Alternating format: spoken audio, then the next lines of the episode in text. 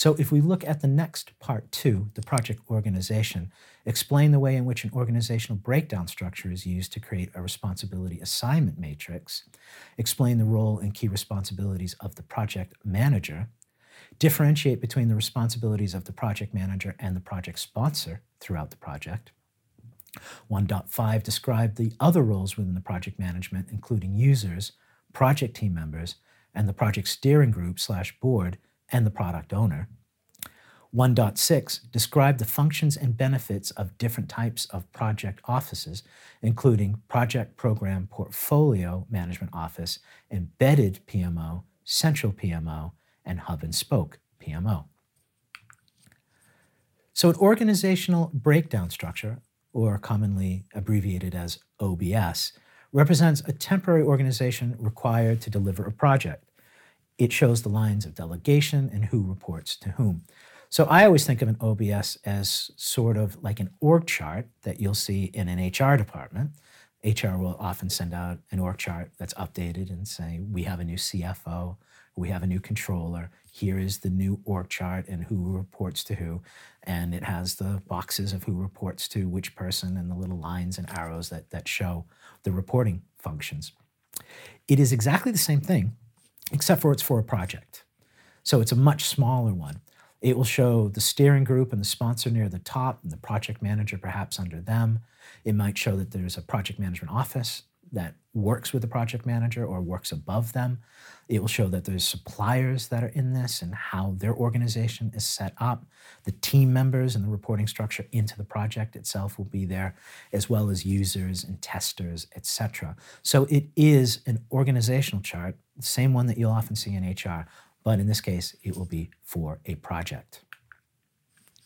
Now, a responsibility assignment matrix is a way of integrating your breakdown, your OBS, your organizational breakdown structure, with another breakdown structure. And that one is the WBS, the work breakdown structure. So, firstly, let's look at the work breakdown structure part of this equation that makes up a responsibility assignment matrix. The work breakdown structure will show all the activities that need to be done, the deliverables for a project, because those have been broken out. And the organizational breakdown structure will show the team members themselves. So, who the individual team members are and what positions they hold within the project. So, what you do is you combine those two things so you can very simply show who is responsible for what. So, if there's a work breakdown structure work package and it says testing, you may see the testing manager being responsible for that. So the word responsibility assignment matrix comes from the fact that the responsibility has been assigned to them from the WBS. So the WBS will be one side of the matrix. Maybe the x axis and the y axis could be the actual roles and responsibilities themselves. That gives everybody in the stakeholders a very clear um, description and a common understanding of who is responsible for delivering what on a project. And the fact that it has a it traces itself back to the work breakdown structure, which is where our scope comes from, as well as the OBS, which is where our human resources for the project comes from. It unites those two um, in, a, in a very effective, coordinated way. You will see things on there. For example, you might say, let's take our example where we have testing and a test manager. You'll see, you'll hear the word RACI very often, which is R A C I. And that's an acronym. That is um, res- responsible, accountable, consult, and inform. So, accountable means that you are the one who ultimately answers. So, for example, we keep saying that the sponsor is accountable for the business case. They're the ones that own the business case. They could de- delegate tracking um, benefits to another person, make them responsible. But at the end of the day, if those benefits do not come true, if we were projected to make $200,000 in a year and we don't, we only make 100, the accountability for that, the person who has to answer for that is going to be the sponsor. The same thing with a RACI diagram. So if someone is accountable, if it's A next to their name, the test manager is accountable for testing. That means if there's any problems with the testing, they're the ones that have to answer to that. If the testing goes really, really well, they take credit for running things in such a way in which it actually worked and achieved the benefits that it was meant to. Accountability cannot be delegated. You cannot say, okay, you're accountable for that now. The only way you could do that is perhaps if you left the company. you, then someone else would have to be accountable. But you can delegate responsibility. You can say, I am making you responsible for, and let's continue with our example with testing. I'll make you responsible for testing the environment to make sure the environment is ready to take on this new product. So I make you responsible. I'm accountable for that, but I'm going to have my test manager um, responsible for that. I will make a tester responsible for 10 of the 200 test scripts. You're responsible for these 10. So they're delegating responsibility. They're making someone else responsible but ultimately they're still the ones that are accountable. If it goes wrong, they're the ones that would have to answer to it. Consult would mean that you should consult this individual when you're doing the work. It's kind of like they're subject matter experts. So if you're doing a design, you might consult with a business analyst who has done that design before in the past. Um, and then inform is simply make sure that they're in the loop for communications. So, as in using our test example again, as testing results come in, you may want to inform the sponsor as to how that test is progressing. The sponsor is not going to be responsible for it. They're not, you don't consult with the sponsor. The sponsor may know nothing about testing, but you need to inform them. So in that case, they'll get an I. So by using the WBS and the OBS, and then putting in R, A, C, or I, it will give everyone a clear understanding of who's accountable, who's responsible, who should be consulted, and who should be uh, informed about the key deliverables of the project. And the key thing is it shows who is doing what. So, moving on, some of the things that a sponsor and a project manager will do during the life cycle of a project. So, we'll take this by phase. Uh, in the concept phase, the outline business case is created and the project manager may help with that. But the person accountable for that will be the sponsor. And securing funding, the accountable party for that will be the sponsor. They are the executive, they're the ones that have the power in order to get the resources needed in order to run the project. As we move into the definition, so we've got approve the project manager. It would be nice if the project manager was the one responsible for that or accountable for that, but they're not. it's the sponsor. The sponsor's job is to pick a project manager, recruit them, and get them on the project, to appoint them and say, You are the project manager for this project. I am the sponsor. And the sponsor will approve the PMP. So you can look into the um, definition of that in your PMQ book from Provek. But as we've said before, the PMP is the master plan that shows what our schedule is, what our budget is, what our quality requirements are, how we're going to manage risks, what approaches we're taking on the project, what's the scope. It's a bunch of disparate documents that work together in a collective, collaborative, integrative way. So approving that is the job of the sponsor. Developing the team and planning the project, so creating the PMP will be the um, responsibility of the project manager. There'll be subject matter experts and team members that will help with that project, that process, but they will ultimately be the ones responsible for making it. Then we move into deployment. So during deployment, the sponsor will support the project manager, help with decision making, help assure that the right uh, resources are available to the project manager. They'll monitor the external environment. And what that means is that could be politics. So if there's negative stakeholders that may not want the project to progress, they'll use their influencing, their conflict management, their soft skills in order to help that project succeed, to shield the project from that kind of negativity. Um, other external factors could be finance, if there's major finance decisions that are going on above the project that could affect the project, helping advocate for the project to make sure that it gets the resources and the money that it needs to continue um, and managing senior stakeholders. So that's above and beyond the remit of a project manager. So a sponsor is an executive. They should have influence. They should have the right amount of legitimate power in order to influence key executives within the organization so that the project continues and is looked upon in a favorable light, continually reminding them what the business case is and the benefits that will come out at the end of the project, which will help the organization During deployment, the project manager issues the work packages. So they'll have a team and there'll be a list of activities that go along with every major deliverable. So you might have a work package on the design, creating a design for the solution that is going to deliver the benefits. That work package will be delegated perhaps to a business analyst or specialist to create the design. So issuing the work packages, delegating them out to the appropriate skill levels, the appropriate resources is a big job for the project manager during deployment. Also managing risks, issues, and changes. So all those come to the project manager, manager first. Project manager is key to identifying the risks, watching the risks, monitoring them with the team, and determining when they become issues, determining when those issues should be escalated.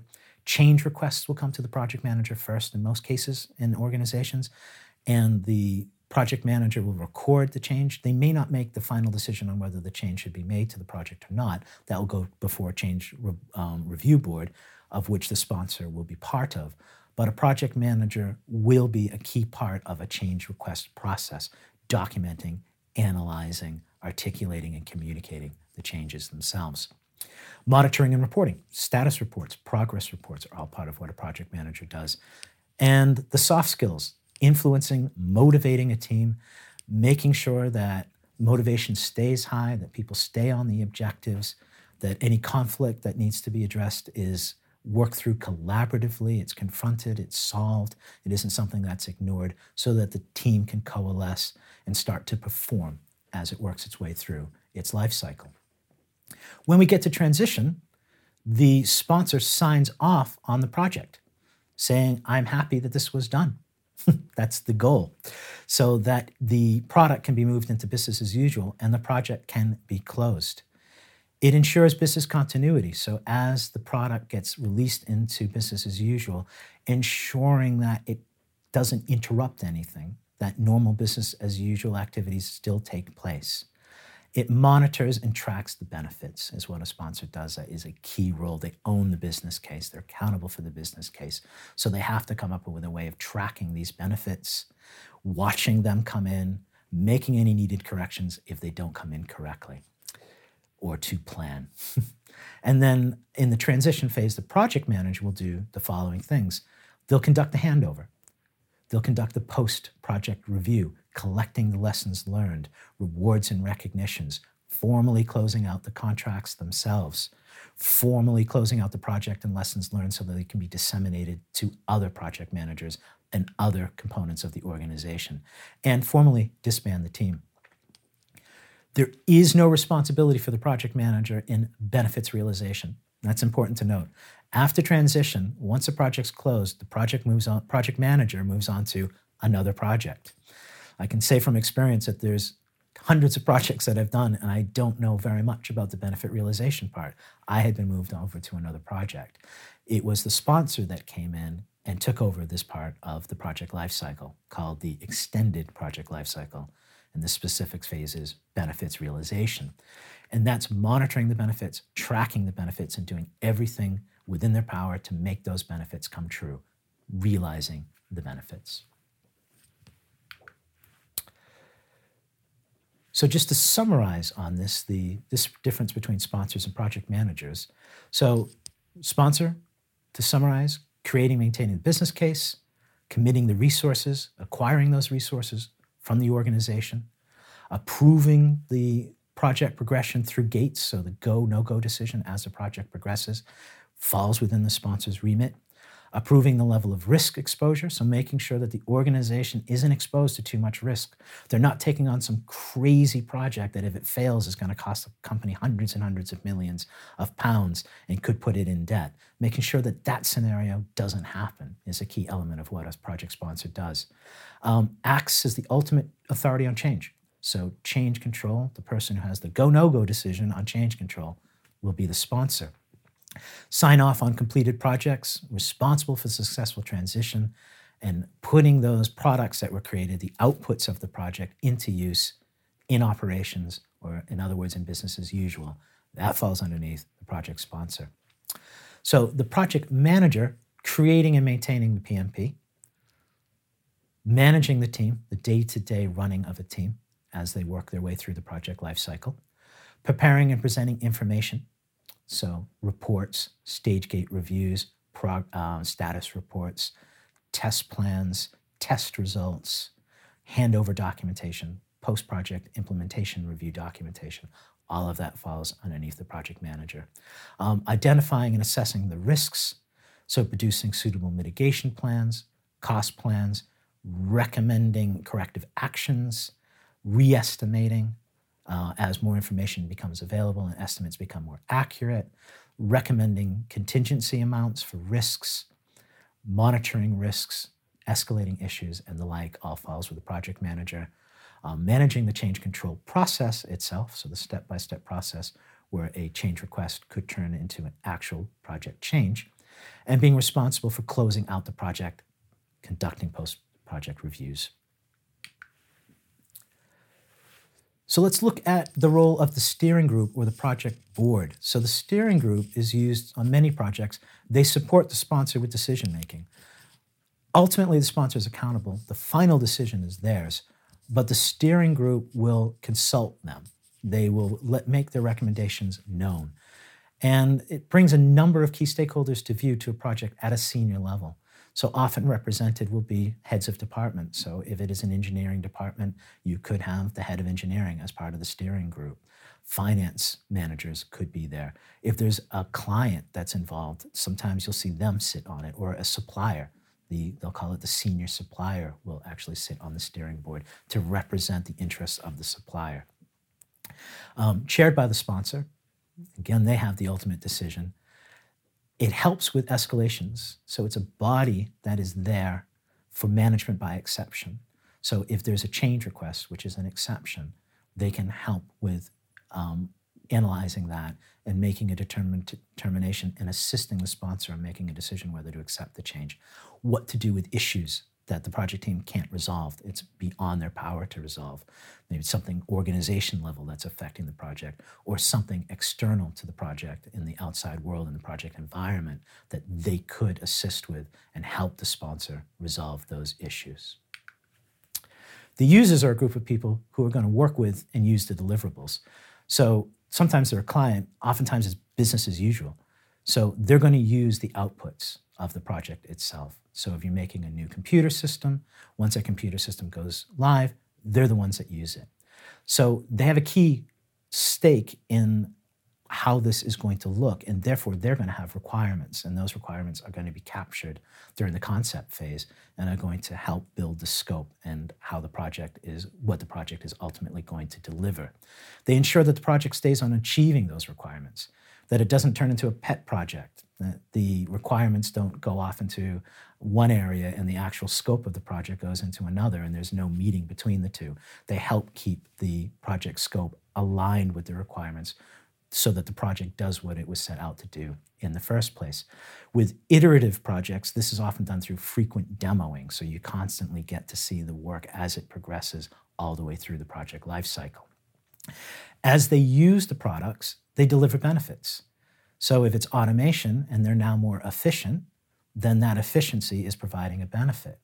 If they're selling the product to the outside world for Christmas, for example, and sales go up, that is a benefit. So by them getting out there and using it and selling the product to others, they're generating revenue. So it's the use of those products that delivers the benefit to the organization once the project has been completed. The product owner, so this approach is found usually in iterative life cycles or agile. And they are exactly what you would expect. A product owner owns the product.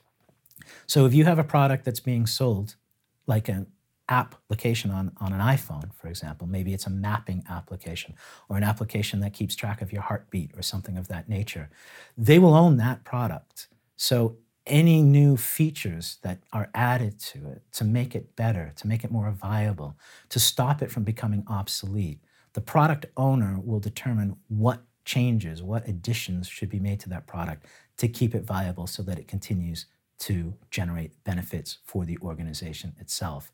So they understand the business objectives and they are experts on exactly what their what their product is and they're experts on what their customers want from that product and what is happening with the with the with competition as well. So they understand the vision and they communicate it to the team, and they make decisions about what updates and what changes and what addition and what new functionality should be made to a product. It will drive the scope of what a agile project team will work on. It will come from the product owner who will siphon off scope to them to work on within their time box. Project team members, so they'll be taking direction from the team manager, the project manager, or both, depending on the organization. If it's matrix, it will be both. Project organization from the project manager or functional organization, they'll take it right from their line manager. Um, but for the project, they'll be working with the project manager. They'll agree the plan. So they'll have input into the plan. If there's a schedule made, they'll review it and say, yes, I think that's realistic, that is achievable. They will deliver the work that has to be done in work packages. So the work packages will outline the key deliverable that needs to be made, the activities that need to be done in order to create that deliverable, and the team member executes that to actually produce the products. They can be project managers themselves within their own supplier organization. So you might have a supplier that is um, that you're using goods from. So you've made a buy decision. So you're using consultants from an outside organization, and that organization might have a project manager. They could be part of your team as well. Um, and they'll perform quality checks, team members themselves. So when they make things, they're responsible for the quality of what they've made. So if they're writing code, they can't just wash their hands of it, send it over testing, and say, I'm done. They have to be responsible for making sure that they're delivering quality code to the test team. A project office is an organization that supplies, that supplies support for a project team. So it's very, very simple definition, but there's a number of things that they can do. And when you do have them, they're worth their weight in gold. They're absolutely invaluable. So one of the things that they do is process improvement. A project management office concerns itself with making sure that all the projects across an organization or all the projects that fall with underneath their remit are using good practice. So they'll often bring in methodology like an APM or a Prince2 or an Agile, promote that methodology, train it. They'll watch projects as they work their way through their life cycle. They'll look for ways to improve those. They'll collect lessons learned across projects and try to disseminate that and implement changes across the project in order to continually improve how projects are run within the organization. They can take a tact when it comes to resource flexibility. So, assisting projects with the allocation of resources. So, they'll have a top level view. So if one project is falling behind, they may siphon pro- uh, resources from another project that might be ahead in their schedule to the project that's behind to maintain the integrity of the schedule baseline. So moving resources around, making resources available across them. They'll often um, supply administrative support as well. So the project manager is freed up to actually manage and lead the project and produce the outcomes that are required in order to meet the benefits they'll often help them out with things like time cards and expenses and all of the administrative functions that goes along with being a project manager. Um, they can supply expertise as well. So senior project managers can mention, mentor junior project managers within a PMO environment, or they can get experts on, say, scheduling, or experts on Microsoft Project, or SharePoint, or any of the tools that are used. They can be there to help support and get expertise available to help the project team understand technology so that they can leverage it and be more efficient in their work. So, we're going to look at some PMOs, some different types of them. They come in a few different flavors. Um, and we're going to look at three of those. We're going to look at an embedded PMO, a central PMO, and a hub and spoke PMO. We'll look at the central PMO first, because that one is in essence, easiest to understand and is the most common. A central PMO sits above projects and programs. And it has a number of projects and programs reporting into it. Normally, there's one PMO for an organization, though it is, or one central PMO for an organization, though you may have a central PMO, for example, the Americas, and a central PMO for Europe. But in essence, what you'll normally see just by the name, central, it's going to be one PMO and the projects are going to be reporting to it. So it's all very centralized. And they do all the things that we talked about previously. So resource allocation, promoting good practice, consistency in, in reporting, consistency in the way that projects are estimated, that schedules are created, providing expertise. All of those things will be done by a central PMO that sits centrally in the organization, and projects will report into it. An embedded PMO, these are for very, very large projects normally. You have a project that has its own PMO, its own support function. So if you were looking at, say, the Olympics, it's a one off project, it is large enough to justify having an embedded PMO. So the project managers will be working on the various components to get ready for the Olympics, the tracks and the facilities and the communication and the marketing and everything that has to occur in order to make the Olympics happen on the day that it is supposed to happen. And they'll have a PMO support them. So there'll be admins helping them out through the day to day. There'll be format, um, centralized formatting of reports they will be good practice that will be promoted from that embedded PMO. So it's like the project has its own little PMO because it justifies it through its size and its complexity that will perform all the functions that a PMO will do. But instead of being central to an organization, they are specific to a specific project. Hub and spoke is when you have a central PMO, but then you have smaller PMOs dotted around strategically. So I've seen a few of these on international projects in my time. So you'll have a centralized project management office that's performing all the functions a PMO normally would. So promoting good practice, providing resources, um, providing standardized format on reporting, al- allowing for subject matter experts to be available, setting up gates and no-go decisions and helping facilitate all of that and the admin. All of those things will still will be done by the central PMO but there'll be strategic project offices located around the globe to help with, say, a worldwide initiative. So you might have a central office in Paris, and then what the, the project is is that every single office around the world of a large banking firm needs to upgrade their communication network. So there'll be a small PMO located in all the major offices so that on site, co located with the actual stakeholders, will be a PMO and a project manager that will run the communication upgrade for that specific region. So you might have the Edinburgh PMO will be the spoke, and then the hub, the middle, will be Paris. So you have a PMO that's located, that's right there on location, co located with the project team, and a centralized one that's at the central office. And that is what's known as hub and spoke PMO.